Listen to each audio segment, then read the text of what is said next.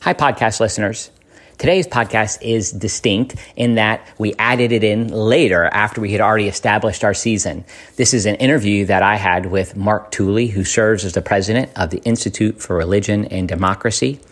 That is one of many groups that has spoken into renewal in the United Methodist Church. On March 1st, the news came out that the Wesleyan Covenant Association will become the Global Methodist Church.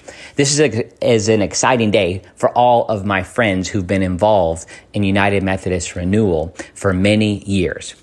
I have my concerns that the Salvation Army could be poised for a similar trajectory as the United Methodist Church. And it's in that spirit and in light of that history that I interviewed Mark Tooley.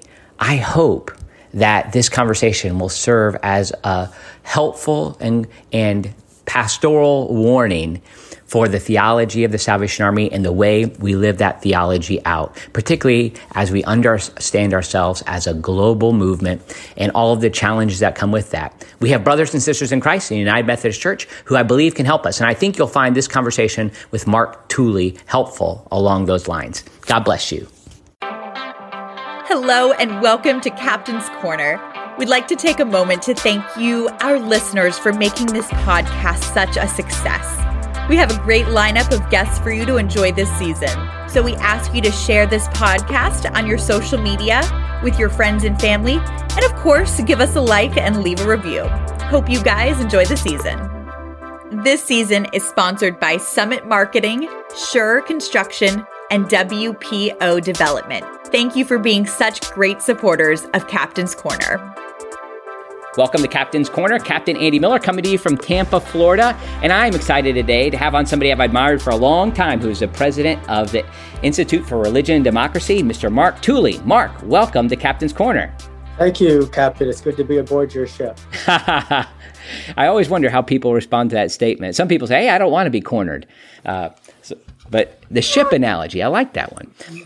Well, Mark, I've I've been following your writing and the work that comes from the Institute for Religion and Democracy for a while, and it's been a great benefit to me. I, I remember kind of when at the moment I found your resources, it was like kind of like the political theology that I've been looking for for a long time. But there's also a component to your work that the main reason I want to get on with you is to talk about the way that you and your your group are influencing the United Methodist Church, and I'm hopeful the Salvation Army can learn from that. But before before we get into the United Methodist areas, tell us a little about the, yourself and the, the IRD and what it is, so that uh, our Salvationist audience can understand that. Thank you. Yes, uh, the IRD Institute on Religion and Democracy will be celebrating its 40th anniversary this year. We're an ecumenical Christian think tank, including mainline Protestants, evangelicals, Catholics, and others. Uh, we are Christian, so our mission statement uh, affirms uh, Christ uh, is Lord, and uh, we focus on the uh, fidelity of the church's social and political witness in society. So, how does the church speak politically? When the IRD was founded in the Cold War in 1981, much, at least of the mainline church and parts of the Catholic Church, for example, were very uh, enmeshed in liberation theology, which uh, led them to support uh, Marxist revolutionary movements around the world, which the founders of the IRD found very disturbing. Right. So the IRD was created to make the Christian case for democracy, human rights, and religious freedom for all people. And who would have thought 40 years later we'd have to come back and be dealing with some of these same issues again? I mean, you, yeah, go ahead. Yes, the same issues keep regurgitating. And once again, we have to make the case for democracy, human rights, and religious freedom for all people. So t- t- tell me about the founders of um, IRD. I think there's some significant movers and shakers within Christendom. Carl Henry, who was the was the great uh, the evangelical theologian of the last half of the 20th century and the founding editor of Christianity Today magazine, was among our founding board members. Uh, Richard Neuhaus, the founding editor later of First Things magazine, uh, originally a Lutheran pastor, later a Catholic priest. Michael Novak, uh, the well known Catholic uh, ethicist and uh, thinker, George Weigel, who went on to become the official biographer of Pope John Paul II. So those are uh, some of our founders. So it's truly this ecumenical movement and trying to move against the currents of Marxism that was making its way really prominent in that time. And, unfortunately, like those things, as I said earlier, are expressing themselves again. You also have um, a magazine too, Providence Magazine. Um, that's a more of a um, an internationally focused journal, right?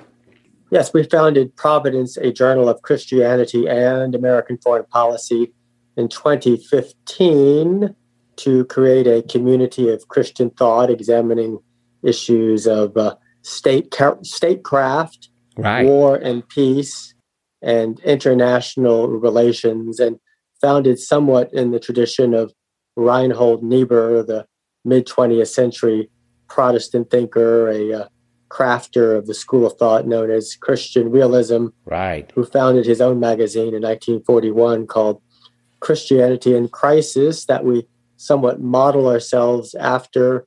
It was created uh, shortly before Pearl Harbor to again make the case for uh, uh, well to make the case against the then prevalent uh, pacifism and isolationism in America's churches in the lead up to World War II. And so those those same subjects make their way through like uh, thought like um, uh, John Howard Yoder, Stanley Hauerwas, these sort of folks. So I often I, that was actually what how you came to help me.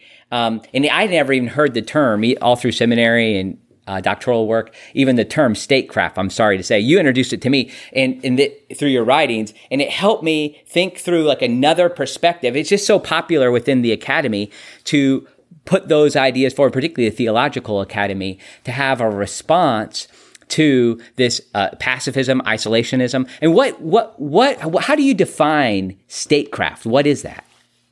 Well, uh, statecraft is basically uh, how do we do politics and understand government domestically and internationally. So, looking at it uh, through a theological prism, basically, it's a political theology.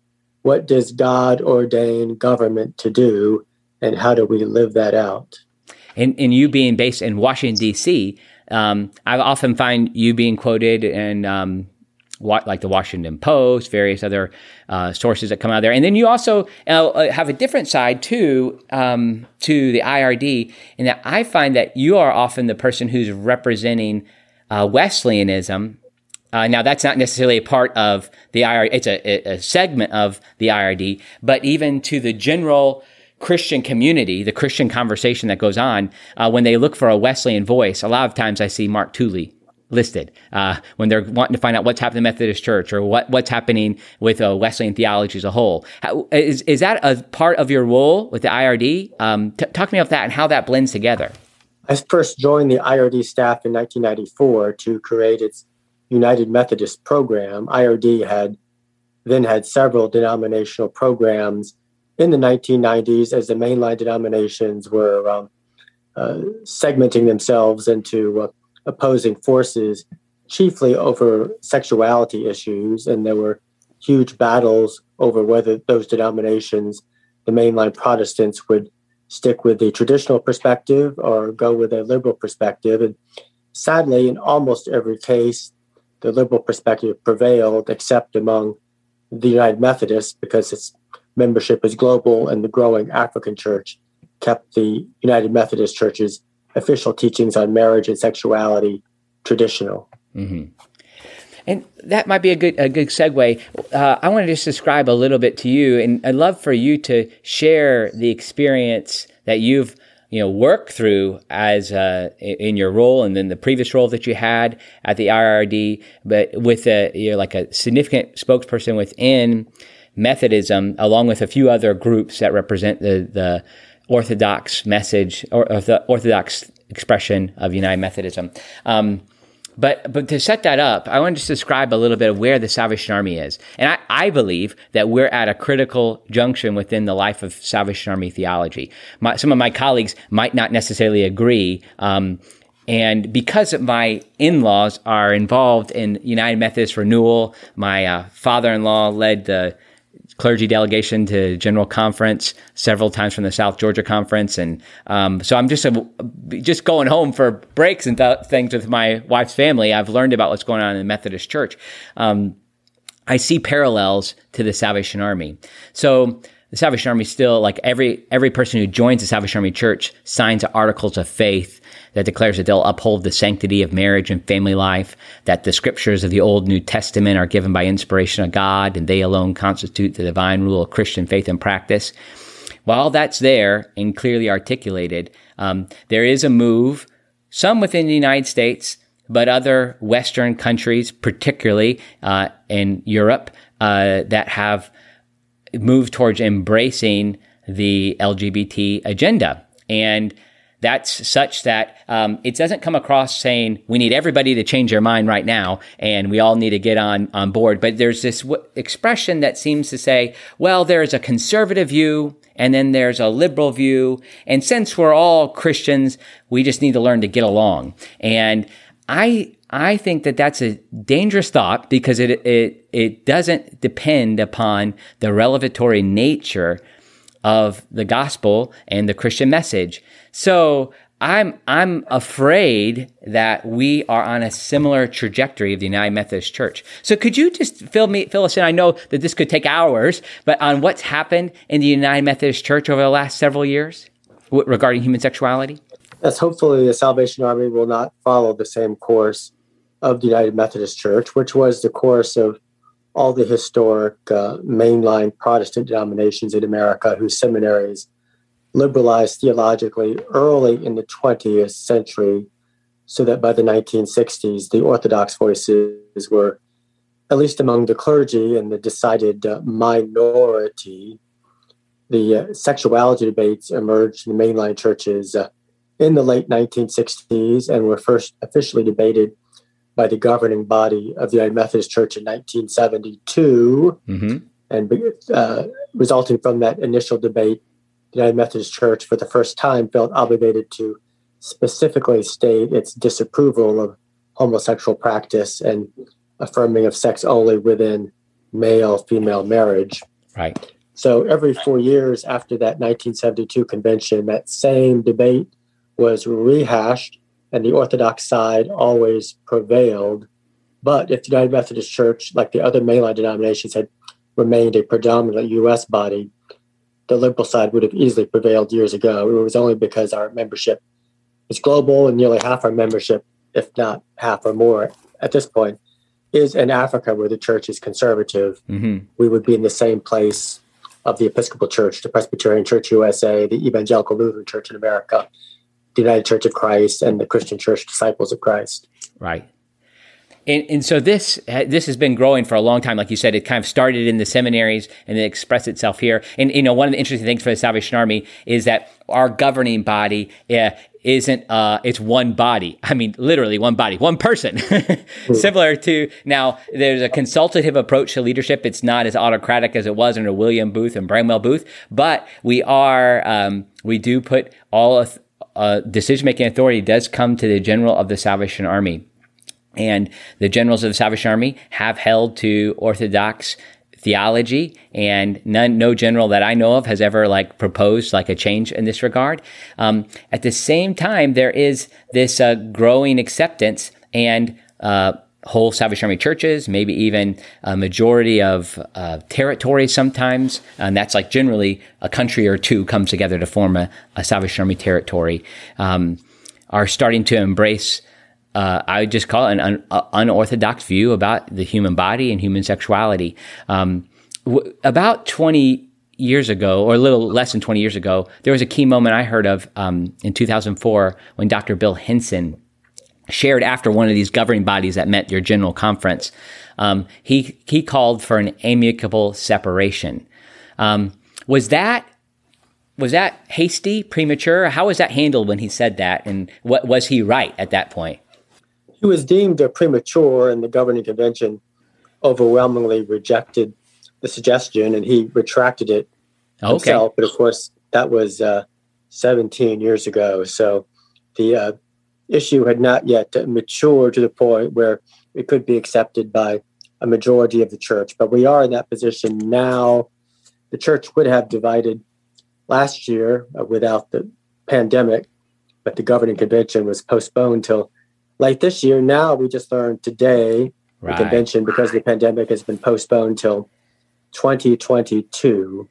But there is a proposal on the table that the various caucus groups, conservative and liberal, agreed to in uh, late 2019 called the Protocol, which would divide the church. And essentially, each congregation would have the choice uh, of between the liberal denomination, a new conservative denomination, and very likely an additional radical left denomination. Interesting. I want to get to that in a second because like the big question is like rather or not like well isn't it unchristian to divide and why should we be doing this? But do you think if um, 17 years ago when Bill Hinson said that um, okay if there okay people think it's rash to um, separate what could have been done at that point. And i wonder if it's connect uh, like if discipline is a part of the con- uh, the answer but maybe not. I uh, could could the united methodist church have stayed united and, and what would that have been? What would it have taken to do that? Well with the african delegates and, and a minority of american delegates the, uh, the orthodox teachings on sexuality were reaffirmed at a special convention called in 2019 specifically for the purpose of addressing the church's position on marriage and sex. And obviously, the US bishops and other liberals hope this convention, under a lot of pressure, would cave in and uh, overturn the Orthodox teaching. And they were quite shocked when it instead strengthened the mechanisms for enforcement for the church's teachings on sexuality. But the margins were only 53 47. So the church is very divided, and a majority of the U.S. church, at least the clergy and overwhelmingly the bishops and the church bureaucrats are on the liberal side. Mm. So it was an untenable situation. The church's teachings were orthodox, but a majority of the uh, institutions in the U.S. church are heterodox. So I think it was deemed that only a separation was uh, a viable uh, option. Right. Could it have been um, years ago when these questions started to come up, even back in the 70s and 80s? Is enforcement? I mean, that's that's the hard thing. Is enforcement's what what's missing? Is that um, like we we say this is what we believe, but actually going to um, a church that would move against the church's teaching and actually removing or are, causing an opportunity to separate on that local level, that didn't seem to happen in the United Methodist Church. Would that have helped if that would have happened. Uh, I guess it's a what if, um, if we had talked 30 years ago or so. But is that what was missing? Well, 30 years ago, the church's teachings on sexuality were largely enforced, and uh, the prohibitions on same sex marriage and ordination of persons sexually active outside of marriage were largely enforced, except in the more liberal regions where there was kind of a, a don't ask, don't tell situation. But the ultimate problem was not abiding by the official teachings on marriage. The ultimate problem was uh, many, uh, if not a majority of the U.S. clergy, are not Orthodox theologically. The seminaries are not, uh, by and large, mm-hmm. Orthodox theologically, and the church had been declining since the 1960s because uh, of the lack of faithful teaching, the lack of commitment, or if not indifference to evangelism. And so the sexuality was just one fruit of the uh, ultimate problem, which was a rejection of Orthodox teaching. Right. So so it's not just this like so we're not just picking on the sexuality discussion. Like this is this is a, has to do with revelation with the, how God has revealed himself through the scriptures. Uh, also has to do probably it wouldn't be a surprise then in some of the churches that are unorthodox to walk in and find a denial of the dual natures of Christ or um, d- denial of the resurrection. I'm not saying that everybody falls in that category, but is that consistent with what you know of like what's happening in the Methodist Church? It's not just this one issue; that there's several other um, issues related to Christian theology that are inconsistent with Orthodox teaching.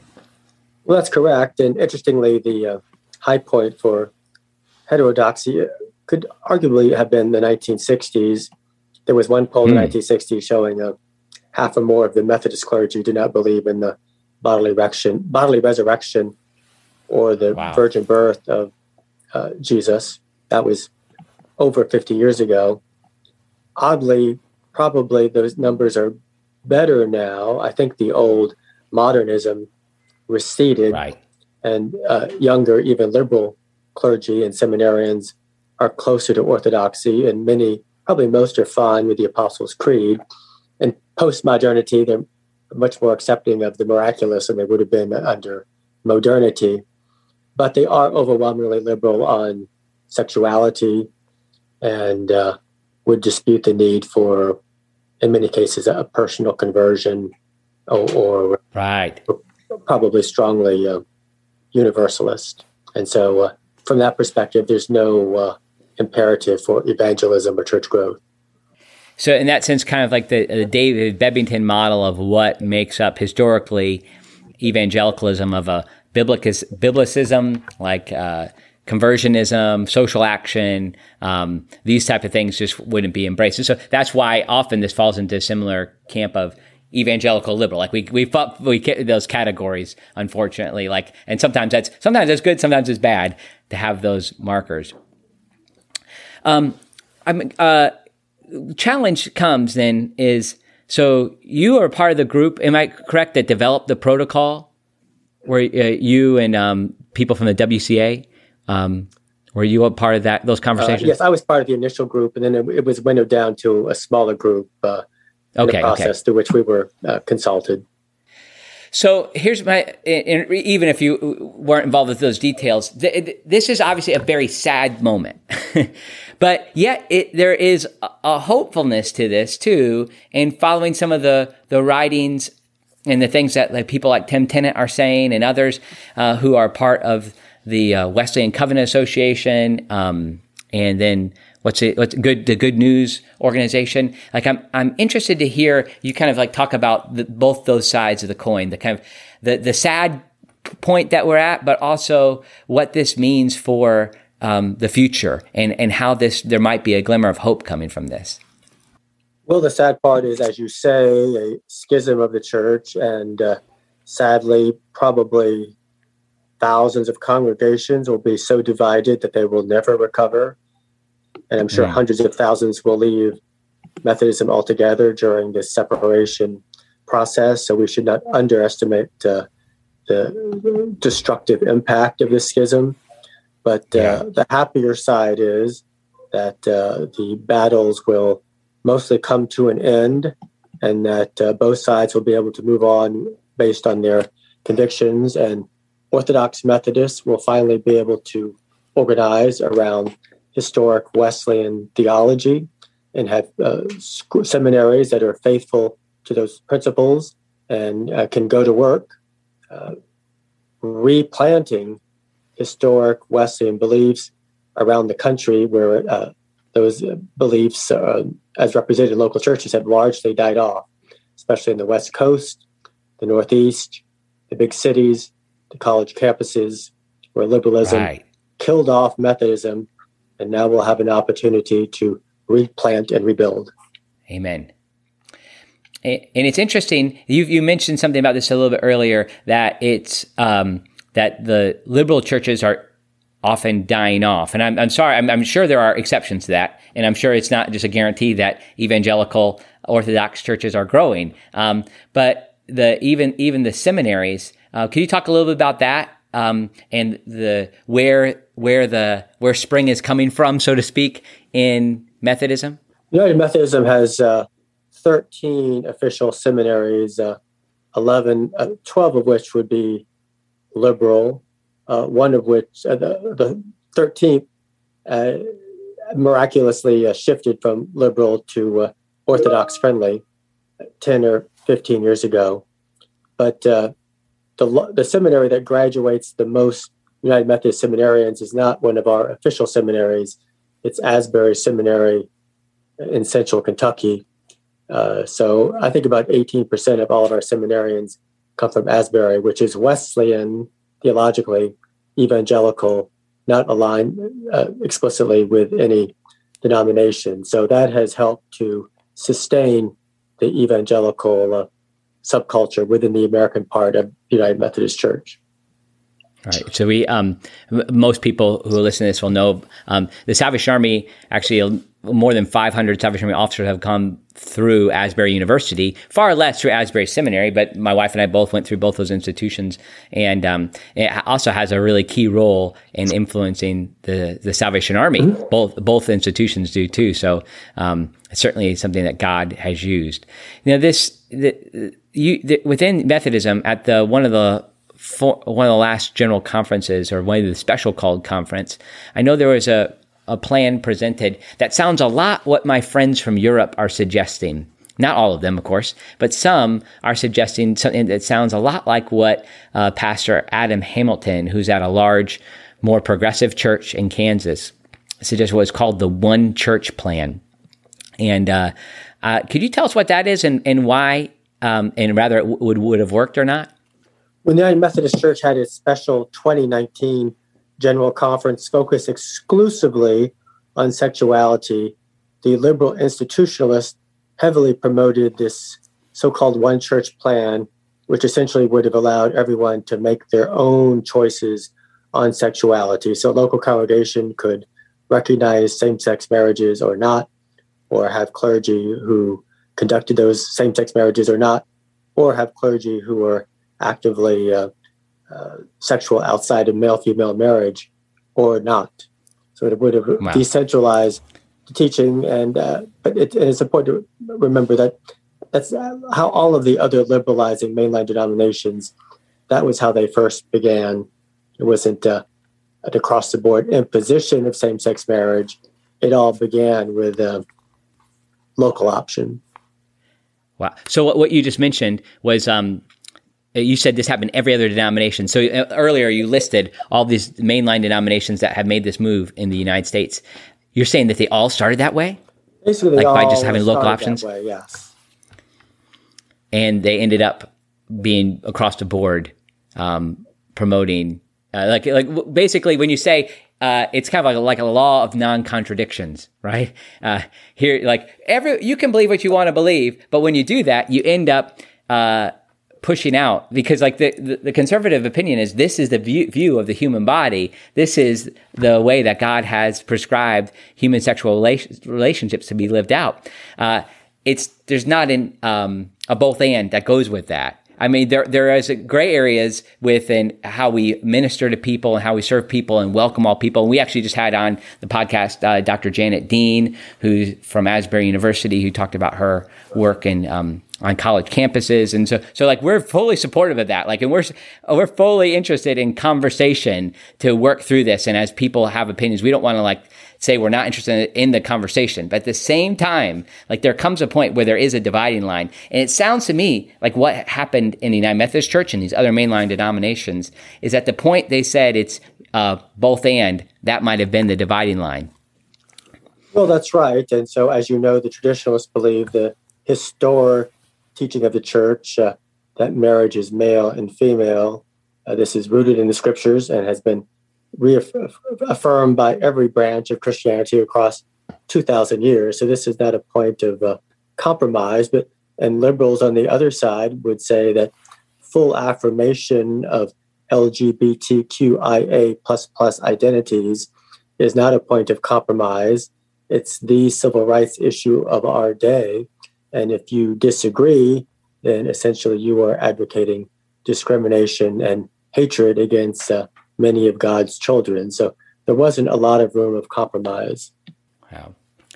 So if you could, you, you uh, before we uh, started recording, you commented on my uniform, um, and you said you need to get one for the IRD, uh, which I fully support, by the way. Uh, what if you could if you were, uh, if God had raised Mark Tooley to be a salvationist and not a United Methodist, um, what, if you had just, like, you were wearing a uniform right now, and, but you know, have all this experience that you have in this fight for the last 40 years, um, what would you say to the army? Like that, that basically there's a proposal on the table. Um, it's not formal and the way our governance works and our polity works, it's a little different.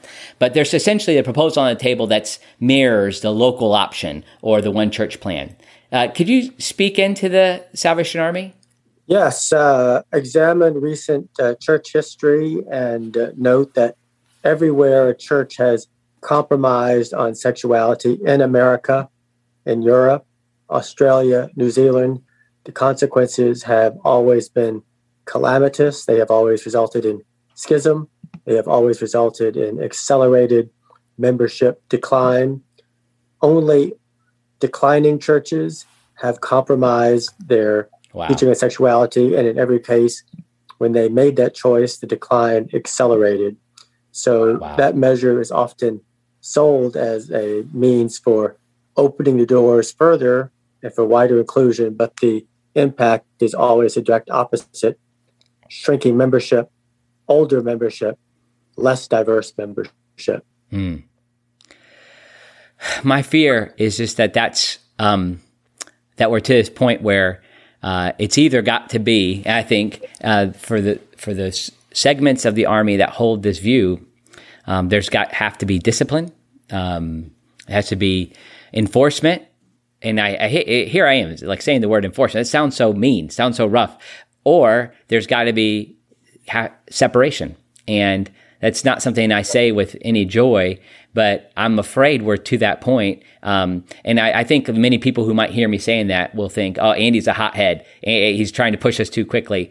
But I think hearing from you has helped us see, helped me see that we're on a similar track as other denominations. And, and often in the Salvation Army, we, we always think the Army way is the best way. So maybe, maybe we think we're the ones who can do it right. We're the ones who can figure it out. Like we always have our version of things. But, um, I, I appreciate you helping us think through this and think through and, and, and learn from Methodism. Um, what what else is there from the IRD that uh, might be beneficial to our listeners? What would you, is there anything you like to tell them about, resource wise? Well, uh, we're very devoted to uh, reforming uh, how Christians, especially evangelicals, do political theology in America. I think we're in a very bad situation right now. Evangelicalism is a, I would say, largely a modern American cultural movement with many strengths and very entrepreneurial, and thank God for it. But because of the breakdown in denominational loyalties and knowledge, we have very evangelicalism has very little connection or not enough connection to the historic teachings of the church and many of the best parts of our respective traditions anglican mm. calvinist methodist lutheran and etc so when it comes to doing political theology uh, some great teachings in our history that we have lost sight of and so many contemporary christians just assume that we have to think it up all on our own and that leaves us uh, in kind of a mess all over the place, whether you're on the political right or left or in between. So I hope that we could help rediscover the great resources of our respective traditions that can get us to a better place. Yeah, and you have a you host like a, a YouTube sort of podcast or sorts, where you interview political theologians. Like you introduced me to several people like Bruce Ashford, uh, other people. T- talk about some of those people that are these key voices that um, you think that uh, could benefit our audience. It's always looking for interesting uh, thinkers who are addressing these issues of uh, political theology. So, for example, uh, most recently I interviewed uh, the historian uh, Allen Guelzo at Princeton University, who's uh, ordained in the Episcopal Church, but uh, conservative. And he was maybe it's kind of an arcane point, but I found it fascinating that many conservatives admire the British statesman Edmund Burke, and justly so, a great right. statesman in his own right. But Guelzo argued that Burke was a um, quote unquote a romanticist who was committed to the specific time and place of his own British culture, in contrast with the founding fathers of the United States, who uh, founded our country based on their understanding of natural law and universal right. principles with application to all peoples everywhere and not just to Americans or to British Protestants. So he thought those were two contrasting perspectives the Burkean romanticist perspective versus the founding fathers, Abraham Lincoln, the Declaration of Independence, the Gettysburg Address, making universal affirmations about the rights, dignity, and duty of all peoples uh, everywhere. So, and he said uh, the founding fathers' perspective obviously was rooted in the universality of the Christian gospel. So, I thought that was perhaps an obvious point, but also a profound point. Yeah. I, well, and, and interesting, I, I found kind of like intellectual resources for even thinking about same sex marriage in, in the United States. I found myself kind of, kind of dry when, um, you know, before Obergefell and like in, in the years leading up to Obergefell. And, um, but I found people like, now he's in the news now m- more, uh, like Ryan T. Anderson, Robert George, uh, in their natural law perspective to be really helpful. But I found it interesting too that you, you were kind of crying, uh, calling out too for there to be non-natural law voices as well. Um, so I think that tell me about that. Like, what, what is there a danger in the the natural law perspective? Well, I don't think I have pointed out uh, any dangers uh, specifically. Okay, but there are others, uh, Protestants, who would uh, caution us not rejecting natural law in most cases, but uh, making the point that Scripture is primary. So there is there is a part of Protestantism that's a little uh, suspicious or wary of what Roman Catholics do with natural law apart from scripture. But I think it's safe to say all of the major Protestant reformers, Luther and Calvin, and later Wesley, uh, uh, uh, affirm natural law. Right. Well, I'd love to keep going here longer. I only asked for so much time with you, but I appreciate your time. And uh, where can people find you and uh, these resources you've mentioned? Is there a good place, good places online where they can follow you? Check out our website, of course, uh, theird.org, T H E I R D.org, and that will link you to our daily uh, blog called Juicy Ecumenism with latest updates on what's happening uh, in Christianity, but also our foreign policy journal, Providence Magazine, is linked there as well. Great.